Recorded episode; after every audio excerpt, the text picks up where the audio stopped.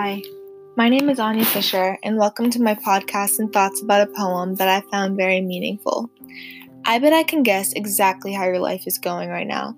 You've been sitting at home these past few weeks wanting nothing more than to go outside without a mask or without gloves. You've been wanting to be able to hang out with your friends in a way where you won't feel as if you're breaking the rules. Did I guess right? Little do you know, people feel this type of trapped on a daily basis. Not because of the pandemic, not because of the mask on their face, but because they don't feel as if they're on the correct pathway. They feel as if they are doing everything wrong. They feel trapped. The love turns into hate, and every choice they make seems to fail. Nobody surrounding them seems to support them. Everyone around them seems to be that mask covering their mouth, and nobody really understands. I pray that every day you feel like you belong. I pray that every day you make choices and stand by them. This poem is a way that is able to bring out gratitude for everything that is happening that might seem wrong. Anaphora is brought into this poem so you can really see how emphasized they want the message to be. The more repetition, the more you think about it. In this poem, structure really stands out. When you look at it, you see a bunch of different paragraphs, but you are bound to read a paragraph and then think exactly what you just said.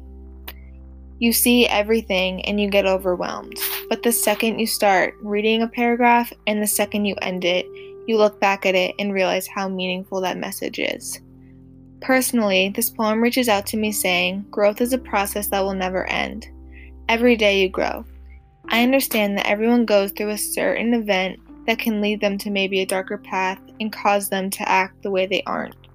But if anything, this poem has brought to me to see that you need to escape the different problems that are bringing you down and not allow yourself to be held back or limited. This poem is called Prayer for Those Who Run by Leah Lakashimi.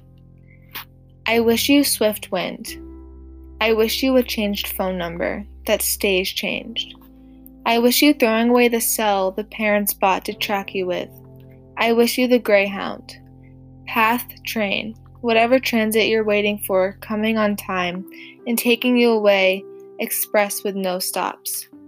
I wish you a city with affordable housing, an apartment where you smear blood above the door so their angel of death will pass you by. I send you this story. My people are the fuck ups, the runaways, the ones who waited to tell their parents they were queer or remembered till they were over 21 and couldn't be committed. Not as much. The ones whose therapy is backpacks and shoplifting and silence. The one who grow as much of their own food in their yard as they could as a survival mechanism, not a fun green hobby. The ones who whisper, I will beat you with a pipe. I am for real as fuck. I tell you the story that even now that I am unexpected sort of success, I am always and forever this close to walking away to the woods with everything I own in a ripped up plastic bag, and I known I could have thrived there. I still don't know how to adult or tame, and I hold that tight, side by side with the warm kitchen, the steady love. I was born to run, and I made the home I deserved out of the beauty I found in garbage and my Im- imagination. So can you. This poem is a way for you to stop feeling like every single choice you make is causing you to drown. If anything, it's causing you to grow. Thank you.